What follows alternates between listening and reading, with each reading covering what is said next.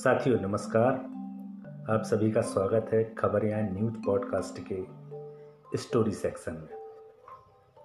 आज हम अलिफ लैला की उन कहानियों को आपको सुनाएँगे और आने वाले दिनों में आपको अलिफ लैला की सारी कहानियाँ एक एक करके सुनाते जाएँगे। आज अलिफ लैला की हम सबसे पहले कहानी सुनाते हैं सहर यार और सहजमा की कहानी। एक बार फारस देश भी हिंदुस्तान और चीन के समान था। एक समय फारस देश भी हिंदुस्तान और चीन के समान था और कई नरेश उसके अधीन थे। वहाँ का राजा महाप्रतापी और बड़ा तेजस्वी था और न्याय प्रिय होने के कारण प्रजा को प्रिय था। उस बादशाह के दो बेटे थे, जिनमें बड़े लड़के का नाम सहरियार और छोटे लड़के का नाम सहजमा था। दोनों राजकुमार गुणवान, वीर, धीर और सीलवान थे। जब बादशाह का देहांत हुआ तो शहजादा सहरयार गद्दी पर बैठा और उसने अपने छोटे भाई को, जो उसे बहुत मानता था, तातार देश का राज्य, सेना और खजाना दिया। सहजमा अपने बड़े भाई की आज्ञा में तत्पर हुआ और देश के प्रबंध के लिए समरकंद को जो संसार के सभी शहरों से उत्तम और बड़ा था, अपनी राजधानी बनाकर आराम से रहने लगा। जब उन दोनों को अलग हुए दस वर्ष हो गए तो बड़े ने चाहा कि किसी को भेजकर उसे अपने पास बुलाए। उसने अपने मंत्री को उसे बुलाने की आज्ञा दी और मंत्री यह आज्ञा पाकर बड़ी धूमधाम से विदा हुआ। जब वह समरकंद शहर के समीप पहुँचा तो सहजमा यह समाचार सुनकर उसकी आगवानी को सेना लेकर अपनी राजधानी से रवाना हुआ और शहर के बाहर पहुंचकर मंत्री से मिला। वह उसे देखकर बहुत प्रसन्न हुआ। शाहजमा अपने भाई सहरियार का कुशलक्षेम पूछने लगा। मंत्री ने शाहजमा को दंडवत कर उसके भाई का हाल कहा। वह मंत्री बादशाह सहरियार का परम आज्ञा पालक था और उससे बड़ा प्रेम करता था। शाहजमा ने उससे कहा कि, भाई, मेरे बड़े भाई ने तुम्हें मुझे लेने को भेजा है। इस बात से मुझे बड़ा ही खुशी हुई। उनकी आज्ञा मैं अपने सिरोधार्य करता हूँ। अगर भगवान ने चाहा तो दस दिन में यात्रा की तैयारी करके और शासन में अपना प्रतिनिधि नियुक्त कर मैं तुम्हारे साथ चलूँगा। तुम्हारे और तुम्हारी सेना के लिए खाने पीने का प्रबंध सब यही हो जाएगा। अतएव तुम इसी स्थान पर ठहरो। अतएव इसी स्थान पर खाने पीने आदि की व्यवस्था कर दी जाएँगी और वो वहीं रहने लगे। इस अवसर पर बादशाह ने यात्रा की तैयारियाँ की और अपनी जगह अपने विश्वास पात्र मंत्री को नियुक्त किया। एक दिन शाम के समय अपनी बेगम से जो उसे बहुत ज़्यादा प्रिय थी, उसने विदा ली और अपने सेवकों और मुसाहिबों को लेकर समरकंद से निकल गया और अपने खेमे में पहुंचकर मंत्री के साथ बातचीत करने लगा। आधी रात होने पर उसकी इच्छा हुई कि एक बार बेगम से फिर मिलाऊं। वह सबसे छुपकर अकेला ही महल में पहुँचा। बेगम को उसके आने का संदेह तक न था। वह अपने एक तुच्छ और कुरूप सेवक के साथ सो रही थी। सहजमा सोचकर आया था कि बेगम उसे देखकर बहुत प्रसन्न होगी। उसे दूसरे मर्द के साथ सोते देखकर एक क्षण के लिए उसे काट मार गया। कुछ संभलने पर सोचने लगा कि कहीं मुझे दृष्टि भ्रम तो नहीं हो गया, लेकिन भली भांति देखने पर भी जब वही बात पाई तो सोचने लगा, यह कैसा अनर्थ है कि मैं अभी समरकंद नगर की रक्षा भित्ति से बाहर भी नहीं निकला और ऐसा कर्म होने लगा। वह क्रोधाग्नि में जलने लगा और उसने तलवार निकालकर ऐसे हाथ मारे कि दोनों के सिर कटकर पलंग के नीचे आ गए। इसके बाद दोनों शवों को पिछवाड़े की खिड़की से नीचे गड्ढे में फेंक कर वह अपने खेमे में वापस आ गया। उसने किसी से रात की बात ना बताई। दूसरे दिन सुबह ही सेना चल पड़ी। उसके साथ के और सब लोग तो हँसी खुशी रास्ता काट रहे थे किंतु सहजमा अपनी बेगम के पाप कर्म को याद करके दुखी रहता था और दिनों दिन उसका मुँह पीला पड़ता जाता था। उसकी सारी यात्रा इसी कष्ट में बीती। जब वह हिंदुस्तान की राजधानी के समीप पहुँचा और सहरयार ने यह सुना तो वह अपने सारे दरबारियों को लेकर सहजमा की खुशी के लिए आया। जब दोनों एक दूसरे के पास पहुँचे तो अपने अपने घोड़े से उतर कर गले मिले और कुछ देर एक दूसरे की कुशल चैम पूछ कर बड़े समारोह पूर्वक रवाना हुए। सहरयार ने सहजमा को उस महल में ठहराया, जो उसके लिए पहले से सजाया गया था और जहाँ से उद्यान दिखाई देता था। वह महल बड़ा और राजा, राजाओं के स्वागत योग्य था। फिर सहरयार ने अपने भाई से नहाने को कहा, सहजमा ने स्नान करके नए कपड़े पहने और दोनों भाई महल के मंच पर बैठकर देर तक वार्तालाप करते रहे। सारे दरबारी दोनों बादशाहों के सामने अपने अपने उपयुक्त स्थान पर खड़े रहे। भोजन करने के बाद भी दोनों बादशाह देर तक बातें करते रहे। जब रात बहुत बीत गई तो सहरयार अपने भाई को आतिथ्य गृह में छोड़कर अपने महल को चला गया। शाहजमा फिर कुल होकर अपने पलंग पर आँसू बहाता हुआ लेटा रहा। भाई के सामने वह अपना दुख छुपाए रहा, लेकिन अकेला होते ही उस पर वही दुख सवार हो गया। और उसकी पीड़ा ऐसी बढ़ गई कि जैसे उसकी जान लेकर ही छोड़ेगी। वह एक क्षण के लिए भी अपनी बेगम का दुष्कर्म भुला नहीं पाता था। वह अक्सर हाय हाय कर उठता और हमेशा ठंडी साँसें भर, भरा करता। उसे रातों को नींद नहीं आती थी। इसी दुख और चिंता में उसका शरीर धीरे धीरे घुलने लगा। शहरयार ने उसकी यह दशा देखी तो विचार किया कि मैं शाहजमा से इतना प्रेम करता हूँ और उसकी सुख सुविधा का इतना ख्याल रखता हूँ। फिर भी सदैव ही इसे शोक सागर में निमग्न देखता हूँ। मालूम नहीं इसे अपना राज्य की चिंता खाई जाती है या अपनी बेगम का विछोड़ सताता है। मैंने इसे यहाँ बुलाकर बेकार ही इसे सुख संताप में डाल दिया।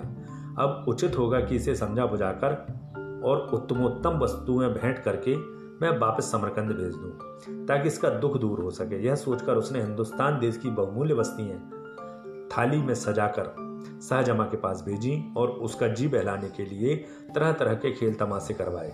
लेकिन शाहजमा की उदासी कम नहीं हुई, बल्कि बढ़ती ही गई। फिर शहरियार ने अपने दरबारियों से कहा कि सुना है यहाँ से दो दिनों की राह के बाद एक घना जंगल है और वहाँ अच्छा शिकार मिलता है, इसलिए मैं वहाँ शिकार खेलने जाना चाहता हूँ। तुम लोग भी तैयार होकर मेरे साथ चलो और शाहजमा से भी चलने को कहो, क्योंकि शिकार में उसका जी लगेगा और उसका चित्त प्रसन्न हो जाएगा। शाहजमा ने निवेदन किया कि मेरी तबीयत ठीक नहीं है, इस कारण मुझे शिकार पर जाने से माफ़ करें। इसलिए मुझे शिकार पर जाने से माफ़ करें। शहरयार ने कहा, अच्छी बात है। अगर तुम्हारा यहीं रहने को जी चाहता है तो रहो, लेकिन मैं तैयारी कर चुका हूँ। मेरे अपने भृत्यों के साथ मैं अपने नौकर चाकरों के साथ शिकार के लिए जाता हूँ। शहरयार के जाने के बाद शाहजमा ने अपने निवास स्थान के द्वार बंद, अंदर से बंद कर लिए और एक खिड़की पर जा बैठा। वहाँ से शाही महल का उद्यान दिखाई देता था। शाहजमा सुवासित पुष्पों और पक्षियों के कलरव से अपना जी बहलाने लगा, लेकिन मकान और बाग की शोभा से जी बहलाने पर भी उसे अपनी पत्नी के दुराचार की कचोट बनी रहती। जब संध्या हुई तो शाहजहां ने देखा कि राजमहल का एक चोर दरवाज़ा खुला और उसमें से सहरियार की बेगम बीस अन्य स्त्रियों के साथ निकली। वे सब उत्तम वस्त्रों और अलंकारों से शोभित थीं और इस विश्वास के साथ कि सब लोग शिकार पर चले गए बाग में आ गई। शाहजमा खिड़की में छुपकर बैठ गया और देखने लगा कि वे क्या करती हैं। दासियों ने उन लबादों को उतार डाला जो पहनकर वे महल से निकली थीं। अब उनकी सूरत स्पष्ट दिखाई देने लगी। शाहजमा को यह देखकर आश्चर्य हुआ कि जिन बीसों को उसने स्त्री समझा था, उनमें से दस हफ्सी मर्द थे। उन दसों ने अपनी अपनी पसंद की दासी का हाथ पकड़ लिया। सिर्फ़ बेगम बगैर मर्द के रह गई। फिर बेगम ने आवाज़ दी, मसूद मसूद। इस पर एक हृष्ट पृष्ट हफ्सी युवक जो उसकी आज्ञा की प्रतीक्षा में था, एक वृक्ष से उतरकर बेगम की ओर दौड़ा और उसका हाथ पकड़ लिया। उन ग्यारह हफ्सियों ने दस दसियों और बेगम के साथ क्या किया, उसका वर्णन मैं लज्जावश नहीं कर सकूँगा। इसी भांति वे आधी रात तक बाग में विहार करते रहे, फिर बाग के हौज में नहाकर बेगम और उसके साथ आए बीस मर्द औरतों ने अपने कपड़े पहने और जिस चोर दरवाजे से आए थे, उसी से महल में चले गए। मसूद भी बाग की दीवार फांद बाहर चला गया। यह कांड देखकर शाहजमा को घोर आश्चर्य हुआ। उसने सोचा कि मैं तो दुखी हूँ हूँ ही, मेरा बड़ा भाई भी मुझसे भी अधिक दुखी है। यद्यपि वह अत्यंत शक्तिशाली और वैभवशाली है, तथापि इस दुष्कर्म को रोकने में मैं फिर भी इस दुष्कर्म को रोकने में असमर्थ है। फिर मैं इतना शोक क्यों करूँ? फिर मैं इतना दुख क्यों करूँ? जब मुझे मालूम हो गया कि यह नीच कर्म संसार में अक्सर ही होता है तो मैं बेकार ही स्वयं को शोक के सागर में डूबे दे रहा हूँ। यह सोचकर उसने सारी चिंता छोड़ दी और साधारण रूप से रहने लगा। पहले उसकी भूख मिट गई थी, अब वह जाग गई और वह नाना प्रकार के स्वादिष्ट व्यंजन मंगाकर खाने लगा और संगीत नृत्य आदि का आनंद लेने लगा। जब शहरयार शिकार से लौटा तो सहजमा ने बड़ी प्रसन्नता पूर्वक उसका स्वागत किया। शहरयार ने उसे शिकार किए हुए बहुत से जानवर दिखाए और कहा कि बड़ी खेत की बात है कि तुम शिकार पर नहीं गए। वहाँ बड़े आनंद की जगह है। सहजमा बादशाह की हर बात का हँसी खुशी उत्तर देता था। शहरयार ने सोचा था कि वापसी पर भी सहजमा को दुख और शोक में डूबा पाएगा, लेकिन इसके विपरीत उसे प्रसन्न और संतुष्ट देखकर बोला, ए भाई, भगवान को बड़ा धन्यवाद है कि मैंने थोड़ी ही अवधि में तुम्हें प्रसन्न और व्याधि मुक्त देखा। अब मैं तुम्हें सौगंध देकर एक बात पूछना, पूछता हूँ तो वह बात ज़रूर बताना। शाहजमा ने कहा, जो बात भी आप पूछेंगे, मैं अवश्य बताऊँगा। बताऊँगा सहरयार ने कहा, जब तुम अपनी राजधानी से यहाँ आए थे तो मैंने तुम्हें शोक सागर में डूबा देखा था। मैंने तुम्हारा चित्त प्रसन्न करने के लिए अनेक उपाय किए। भांति भांति के खेल तमाशे करवाए, किंतु तुम्हारी दशा जैसी की तैसी रही। मैंने बहुत सोचा कि इस दुख का कारण क्या हो सकता है, किंतु इसके सिवा कोई और कारण समझ में नहीं आया कि तुम्हें अपनी बेगम के विछोह का दुख है और राज्य प्रबंधी की चिंता है। किंतु अब क्या बात हुई जिससे तुम्हारा दुख और चिंता दूर हो गई? शाहजमा यह सुनकर मौन रहा, किंतु जब शहरयार ने बार बार यही प्रश्न पूछा तो वह बोला, आप मेरे मालिक हैं, मुझसे बड़े हैं, मैं इस प्रश्न का उत्तर ना दूँगा, क्योंकि इसमें बड़ी निर्लजता की बात है। शहरयार ने कहा कि जब तक तुम मुझे यह ना बताओगे तब तक मुझे चैन ना आएगा। शाहजमा ने विवश होकर अपनी बेगम के कुकर्म का सविस्तार वर्णन किया और कहा कि मैं इसी कारण दुखी रहता था। शहरयार ने कहा, भैया, यह तो तुमने बड़े आश्चर्य की असंभव सी बात बताई। यह तो तुमने बड़ा अच्छा किया कि ऐसी व्यवचारिणी को उसके प्रेमी सहित मार डाला। इस मामले में कोई तुम्हें अन्यायी नहीं कह सकता। मैं तुम्हारी जगह होता तो मुझे एक स्त्री को मारने से संतोष न होता, हज़ार स्त्रियों को मार डालता। बताओ कि मेरे बाहर रहने पर यह शोक किस प्रकार दूर हुआ? शाहजमा ने कहा, मुझे यह बात कहते डर लगता है कि ऐसा ना हो कि यह सुनकर आपको मुझसे भी अधिक दुख हो। शहरयार ने कहा कि भाई, तुमने यह कह, यह कहकर मेरी उत्कंठा और बढ़ा दी। मुझे अब इसे सुने बगैर चैन ना आएगा, इसलिए यह बात ज़रूर बताओ। बेबस होकर शाहजमा ने मसूद दसों दासियों और बेगम का सारा हाल बताया और बोला, यह घटना मैंने अपनी आँखों से देखी है। यह समझ लिया है कि सारी स्त्रियों के स्वभाव में दुष्टता और पाप होता है और आदमी को चाहिए कि उनका भरोसा न करे। मुझे यह सारा कांड देखकर अपना दुख भूल गया और इसलिए मैं निरोग और प्रसन्न चित्त दिखाई देता हूँ। यह हाल सुनकर भी शहरयार को अपने भाई के कथन पर विश्वास न हुआ। वह क्रुद्ध स्वर में बोला, क्या हमारे देश की सारी बेगमें व्यभिचारिणी हैं? मुझे तुम्हारे कहने का विश्वास नहीं होगा जब तक मैं खुद अपनी आँखों से यह देख ना लूँ। संभव है कि तुम्हें भ्रम हुआ हो। शाहजमा ने कहा, भाई साहब, आप खुद देखना चाहते हैं तो ऐसा कीजिए कि दोबारा शिकार के लिए आज्ञा दीजिए और हम अपनी फौज के साथ शहर से कूच करके बाहर चलें। दिन भर अपने खेमों में रहें और रात को चुपचाप इसी मकान में आ बैठें। फिर निश्चय ही आप यह सारा व्यापार अपनी आँख, आँखों से देख लेंगे, जो मैंने आपको बताया है। शहरयार ने कहा, यह बात स्वीकार करके दरबारियों को आज्ञा दी। शहरयार ने यह बात स्वीकार करके दरबारियों को आज्ञा दी कि कल मैं फिर शिकार को जाऊँगा। अतः दूसरे दिन प्रातःकाल ही दोनों भाई शिकार को चले और शहर के बाहर जाकर अपने खेमों में ठहरे। जब रात हुई तो शहरयार ने मंत्री को बुलाकर आज्ञा दी कि मैं एक ज़रूरी काम से जा रहा हूँ। तुम फौज के किसी आदमी को यहाँ से जाने न देना। तत्पश्चात दोनों भाई घोड़ों पर सवार होकर गुप्त रूप से शहर में आए और सवेरा होने के पहले ही शाहजमा के महल की उसी खिड़की में आ बैठे, जिससे शाहजमा ने सारा कांड देखा था। सूर्योदय के पूर्व महल का चोर दरवाज़ा खुला और कुछ देर में बेगम अपनी उन्हीं स्त्री वेजदारी हफ्सियों के साथ वहाँ से निकलकर बाग में आई और मसूद को पुकारा।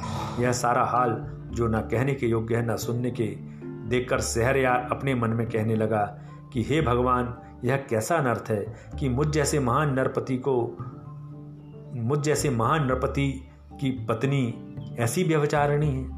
फिर वह शाहजहां से बोला कि यह अच्छा रहेगा कि हम इस क्षण क्षणभंगुर संसार को, जिसमें एक क्षण आनंद का होता है और दूसरा दुख का, छोड़ दें और अपने देशों और सेनाओं का परित्याग करके अपने देशों में शेष जीवन काटें और इस घृणित व्यापार के बारे में किसी से कुछ न कहें।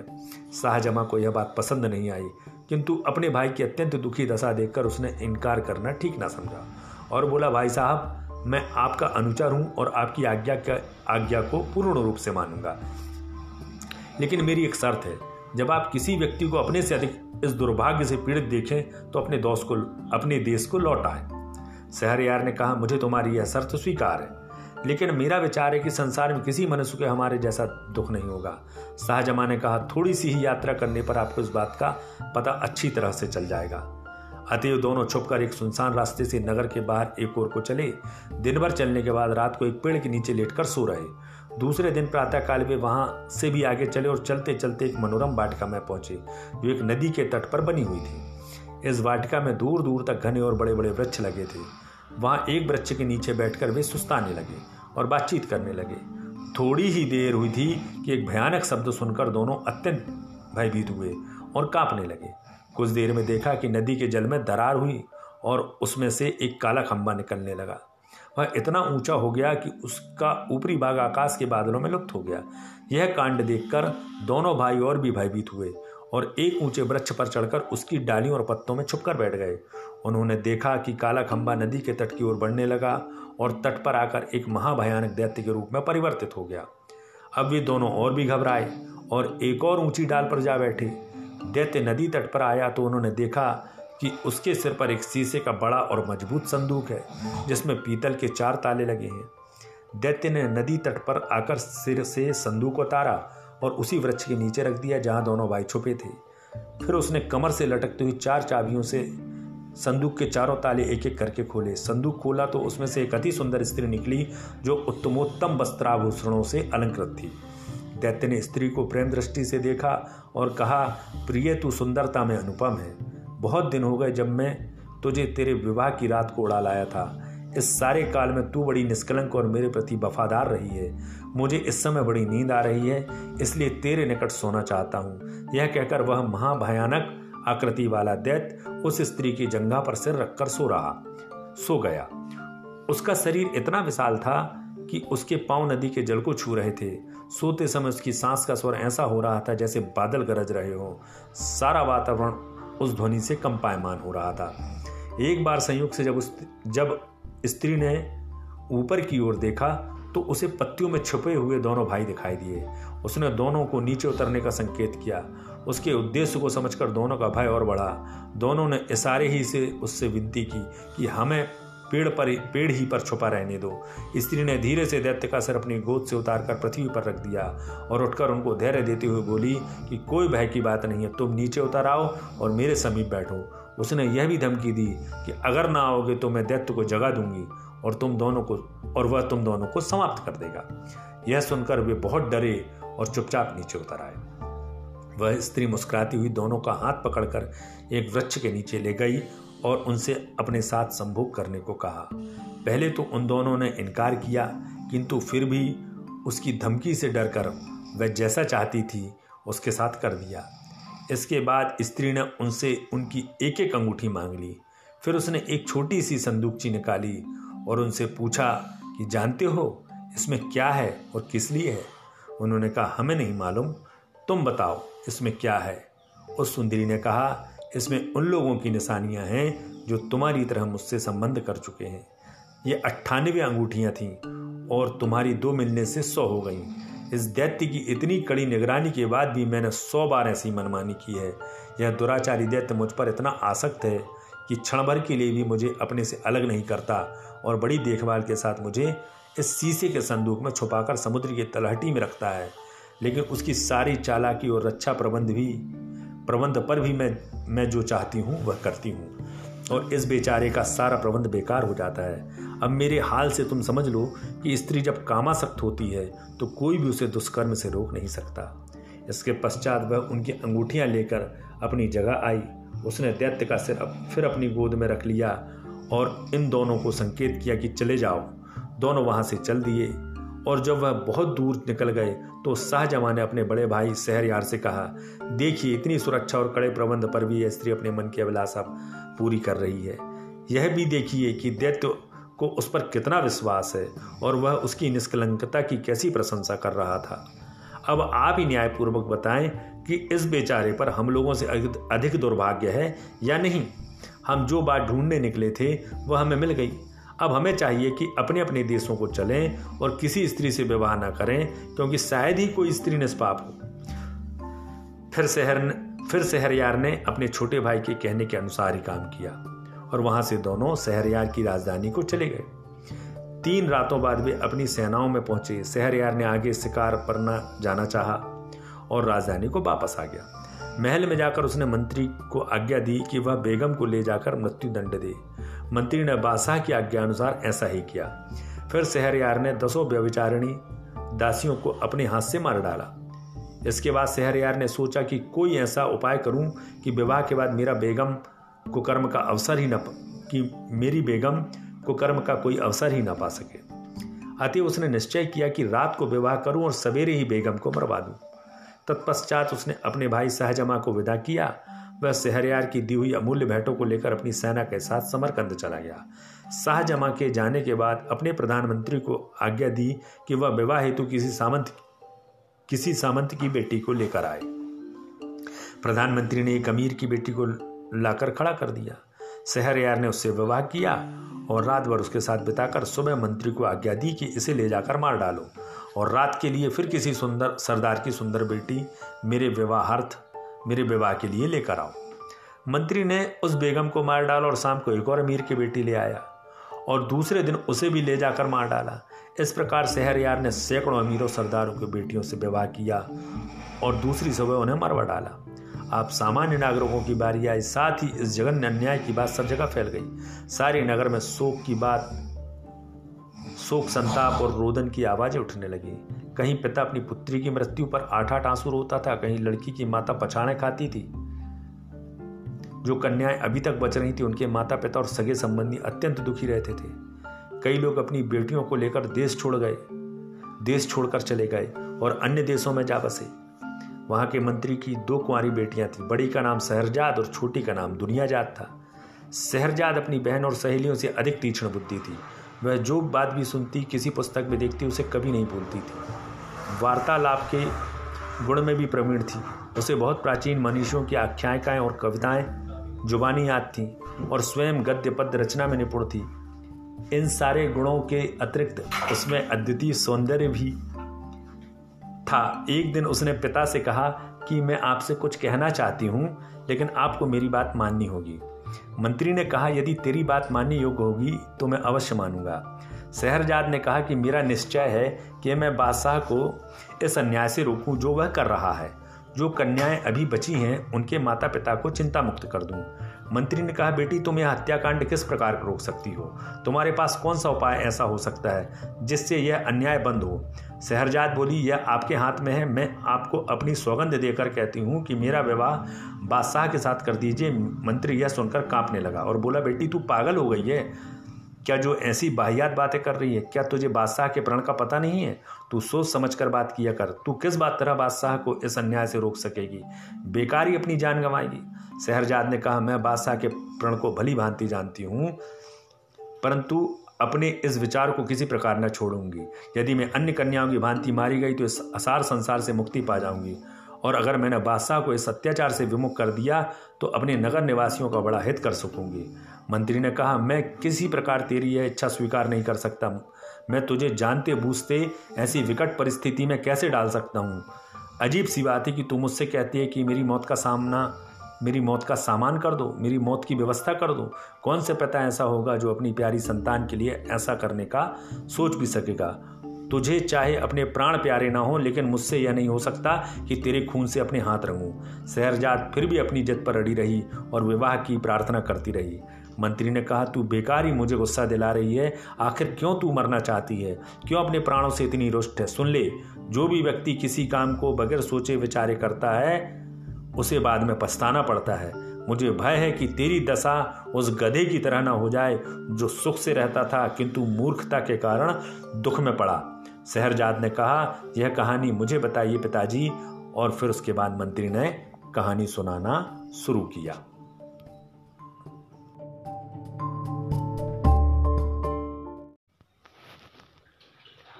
साथियों, नमस्कार।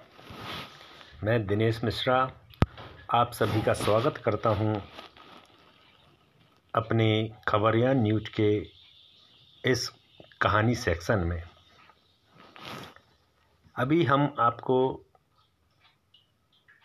अलिफ लैला की कहानियाँ सुना रहे हैं, जिसमें पिछली कहानी में हमने आपको शहर यार और शहरजाद नाम की राजा और रानी की कहानी सुनाई थी।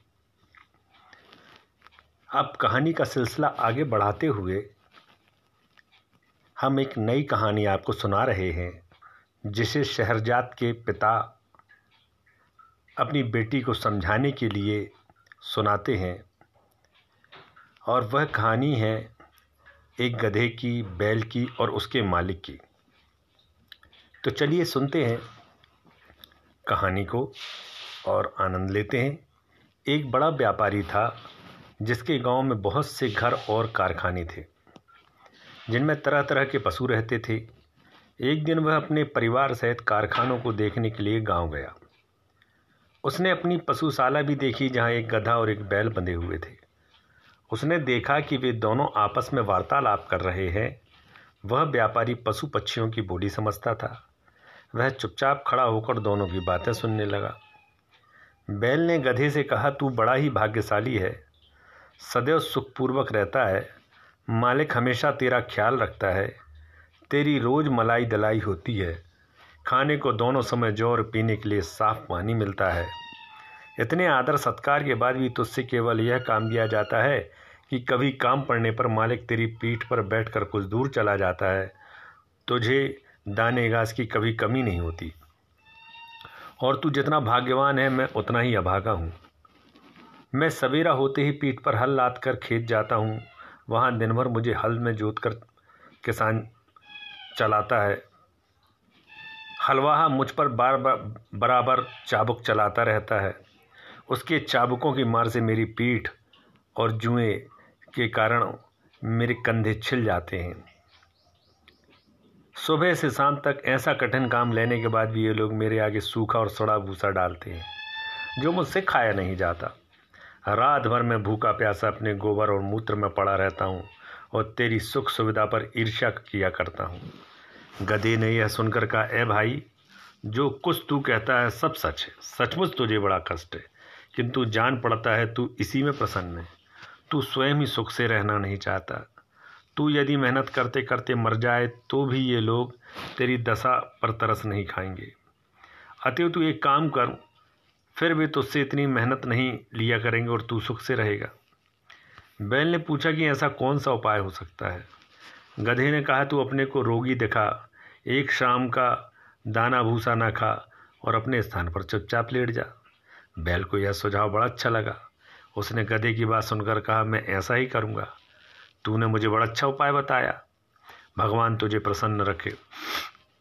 दूसरे दिन प्रातःकाल हलवा जब पशुशाला में यह सोचकर गया कि रोज की तरह बैल को खेत जोतने के लिए ले जाए तो उसने देखा कि रात की लगाई सानी ज्यों की त्यों रखी है और बैल धरती पर पड़ा हाँफ रहा है। उसकी आँखें बंद और उसका पेट फूला हुआ है। हलवाही ने समझ लिया कि बैल बीमार हो गया और यह सोचकर उसे हल में न जोता। उसने व्यापारी को बैल की बीमारी की सूचना दी। व्यापारी यह सुनकर जान गया कि बैल ने गधे की शिक्षा पर कार्य कर लिया और अपने आप को रोगी दिखाने लगा है। अतएव उसने हलवाही से कहा कि आज गधे को हल में जोत दो। इसलिए हलवाही ने गधे को हल में जोत कर उससे सारे दिन काम लिया। गधे को खेत जोतने का अभ्यास नहीं था, वह बहुत थक गया और उसके हाथ पाँव ठंडे होने लगे। शारीरिक श्रम के अतिरिक्त सारा सारे दिन उस पर इतनी मार पड़ी कि संध्या को घर लौटते समय उसके पाँव भी ठीक से नहीं पड़ रहे थे। इधर बैल दिन भर बड़े आराम से रहा। वह नांद की सारी सानी खा गया और गधे को दुआएँ देता रहा। जब गधा गिरता पड़ता खेत से आए तो बैल ने कहा कि भाई, तुम्हारे उपदेश के कारण मुझे बड़ा सुख मिला। गधा थकान के कारण उत्तर न दे सका और आकर अपने स्थान पर गिर पड़ा और मन ही मन अपने आप को धिक्कारने लगा कि, हे अभागे गधे, तूने बैल को आराम पहुँचाने के लिए अपनी सुख सुविधा का विनाश कर लिया। मंत्री ने इतनी कथा कर कहा, इतनी कहानी सुनाकर कहा कि बेटी, तू इस समय बड़ी सुख सुविधा में रहती है। तू क्यों चाहती है कि गधे के समान स्वयं को कष्ट में डाले? शहरजाद अपने पिता की बात सुनकर बोली, इस कहानी से मैं अपनी जिद नहीं छोड़ती। जब तक आप बादशाह से मेरे विवाह नहीं करेंगे, मैं इसी तरह आपके पीछे पड़ी रहूँगी। मंत्री बोला, अगर तू जिद पर अड़ी रही तो मैं तुझे वैसा ही दंड दूँगा जैसे व्यापारी ने अपनी स्त्री को दिया था शहरजाद ने पूछा, व्यापारी ने क्यों स्त्री को दंड दिया? और गधे और बैल का क्या हुआ? मंत्री ने कहा, दूसरे दिन व्यापारी रात्रि भोजन के पश्चात अपनी पत्नी के साथ पशुशाला में जा बैठा और पशुओं की बातें सुनने लगा। गधे ने बैल से पूछा, सुबह हलवा तुम्हारे लिए दाना घास लाएगा तो तुम क्या करोगे? जैसा तुमने कहा, वैसा ही करूँगा, बैल ने कहा। गधे ने कहा, नहीं ऐसा न करना, वरना जान से जाओगे। वरना जान से जाओगे। शाम को लौटते समय मैंने सुना कि हमारा स्वामी अपने रसोइये से कह रहा था कि कल कसाई और चमार को बुला लाना और बैल जो बीमार हो गया है, उसका मांस और खाल बेच डालना। मैंने जो सुना था वह मित्रता के नाते तुझे बता दिया। अब तेरी इसी में भलाई है कि तू सुबह जब तेरे आगे चारा डाला जाए तो तू उसे जल्दी उठकर खा ले और स्वस्थ बन जा। फिर हमारा स्वामी तुझे स्वस्थ देखकर तुझे मारने का इरादा छोड़ देगा। यह बात सुनकर बैल भयभीत होकर बोला, भाई, ईश्वर तुझे सदा सुखी रखे। तेरे कारण मेरे प्राण बच गए। अब मैं वही करूँगा जैसा तूने कहा। व्यापारी यह बात सुनकर ठहाका लगाकर हंस पड़ा। उसकी स्त्री को इस बात से बड़ा आश्चर्य हुआ कि वह और वह पूछने लगी, तुम अकारण ही क्यों हंस पड़े? व्यापारी ने कहा, यह बात बताने की नहीं है। मैं सिर्फ़ यह कह सकता हूँ कि मैं बले कि मैं बैल और गधे की बातें सुनकर हंसा हूँ। स्त्री ने कहा, मुझे भी वह विद्या सिखाओ, जिससे पशुओं की बोली समझ लेते हो। व्यापारी ने उससे इनकार कर दिया, लेकिन उसकी स्त्री बोली, आखिर तुम मुझे यह क्यों नहीं सिखाते? व्यापारी बोला, अगर मैंने तुझे यह विद्या सिखाई तो मैं जीवित नहीं रहूँगा। स्त्री ने कहा, तुम मुझे धोखा दे रहे हो। क्या वह आदमी जिसने तुम्हें यह सिखाया था, सिखाने के बाद मर गया? तो तुम कैसे मर जाओगे? तुम झूठ बोलते हो। कुछ भी हो, मैं तुमसे यह विद्या सीख कर ही रहूँगी। अगर तुम मुझे नहीं सिखाओगे तो मैं अपने प्राण त्याग दूँगी। यह कहकर वह स्त्री अपने घर को आ गई और अपनी कोठरी का दरवाज़ा बंद करके रात भर चिल्लाती और गाली गलौज करती रही। व्यापारी रात को तो सो गया, लेकिन दूसरे दिन भी वही हाल देखा तो स्त्री को समझाने लगा कि तू बेकार जिद करती है। यह विद्या तेरे सीखने योग्य नहीं है। स्त्री ने कहा कि जब तक तुम मुझे यह विद्या नहीं बताओगे, मैं खाने पीना छोड़े रहूँगी और इसी प्रकार चिल्लाती रहूँगी। व्यापारी ने कहा कि अगर मैं तेरी मूर्खता की बात मान लूँ तो मैं अपनी जान से हाथ धो बैठूँगा। स्त्री ने कहा, मेरी बला से तुम जियो या मरो, लेकिन मैं तुमसे यह विद्या सीख कर ही रहूँगी। कि पशुओं की बोली कैसे समझी जाती है? व्यापारी ने जब देखा कि यह महामूर्ख अपना हट ही नहीं छोड़ रही तो उसने अपने और ससुराल के रिश्तेदारों को बुलाया कि वे उस स्त्री को अनुचित हट, वे उस स्त्री के उस अनुचित हट को छोड़ने के लिए उसे समझाएँ। उन लोगों ने भी उस मूर्ख को हर प्रकार से समझाया, लेकिन वह अपनी जिद से न हटी। उसे इस बात की बिल्कुल चिंता न थी कि उसका पति मर जाएगा। छोटे बच्चे माँ की यह दशा देखकर हाहाकार करने लगे। व्यापारी के समझ ही में नहीं आ रहा था कि वह स्त्री को कैसे समझाए कि इस विद्या को सीखने का हट ठीक नहीं है? वह अजीब दुविधा में था। अगर मैं बताता हूँ तो मेरी जान जाती है, और नहीं बताता तो स्त्री रो रो कर मर जाएगी। इसी उधेड़ बुन में वह अपने घर के बाहर जा बैठा। उसने देखा कि उसका कुत्ता उसके मुर्गे को मुर्गियों से भोग करते देखकर गुर्राने लगा। उसने मुर्गे से कहा, तुझे लज्जा नहीं आती कि आज के जैसे दुगदाई दिन भी तू यह काम कर रहा है? मुर्गे ने कहा, आज ऐसी क्या बात हो गई है कि मैं आनंद न करूँ? कुत्ता बोला, आज हमारा स्वामी अति चिंता, चिंताकुल है। उसको बहुत चिंता है। उसकी स्त्री की मति मारी गई है और वह उससे ऐसे भेद को पूछ रही है जिसे बताने से वह तुरंत ही मर जाएगा। और नहीं बताएगा तो स्त्री रो रो कर मर जाएगी। इसी से सारे लोग परेशान और दुखी हैं। और तेरे अतिरिक्त कोई ऐसा नहीं है जो स्त्री के साथ रहने की बात भी सोचे। मुर्गा बोला, हमारा स्वामी महामूर्ख है, जो एक स्त्री का पति है, और वह भी उसके अधीन नहीं है। मेरी तो पचास मुर्गियाँ हैं, और सब मेरे अधीन हैं। अगर हमारा स्वामी एक काम करे तो उसका दुख भी दूर हो जाएगा कुत्ते ने पूछा कि स्वामी को क्या करना चाहिए, कि उसकी मूर्ख स्त्री को समझ आ जाए। मुर्गे ने कहा, हमारे स्वामी को चाहिए कि एक मज़बूत डंडा लेकर उस कोठरी में जाए, जहाँ उसकी स्त्री चीख चिल्ला रही है। दरवाज़ा अंदर से बंद कर ले और स्त्री की जमकर पिटाई करे। कुछ देर में स्त्री अपना सब हट छोड़ देगी। मुर्गे की बात सुनकर व्यापारी ने उठकर एक मोटा डंडा लिया और उस कोठरी में गया जहाँ उसकी पत्नी चीख चिल्ला रही थी। दरवाज़ा अंदर से बंद करके व्यापारी ने स्त्री पर डंडे बरसाने शुरू कर दिए। कुछ देर चीख पुकार बढ़ाने पर भी जब स्त्री ने देखा कि डंडे पड़ते ही जा रहे हैं तो वह घबरा उठी। वह पति के पैरों पर गिरकर कहने लगी कि अब हाथ रोक लो। अब मैं कभी ऐसी जिद नहीं करूँगी। इस पर व्यापारी ने हाथ रोक लिया। यह कहानी सुनाकर मंत्री ने शहरजाद से कहा कि अगर तुम अपना हट, तुमने अपना हटना छोड़ा तो मैं तुम्हें ऐसा ही दंड दूँगा जैसा व्यापारी ने अपनी स्त्री को दिया था। शहरजाद ने कहा, आपकी बातें अपनी जगह ठीक हैं, किंतु मैं किसी भी प्रकार अपना मंतव्य बदलना नहीं चाहती। अपनी इच्छा का औचित्य सिद्ध करने के लिए मुझे भी कई ऐतिहासिक घटनाएँ और कथाएँ मालूम हैं, लेकिन उन्हें कहना बेकार है। यदि आप मेरी कामना पूरी न करेंगे तो मैं आपसे पूछे बगैर स्वयं ही बादशाह की सेवा में पहुँच जाऊँगी। अब मंत्री विवश हो गया। उसे शहरजाद की बात माननी पड़ी। वह बादशाह के पास पहुँचा और अत्यंत शोक संतप्त स्वर में निवेदन करने लगा। मेरी पुत्री आपके साथ विवाह सूत्र में बंधना चाहती है। बादशाह को इस बात पर बड़ा आश्चर्य हुआ। उसने कहा, तुम सब कुछ जानते हो, फिर भी तुमने अपनी पुत्री के लिए ऐसा भयानक निर्णय क्यों लिया?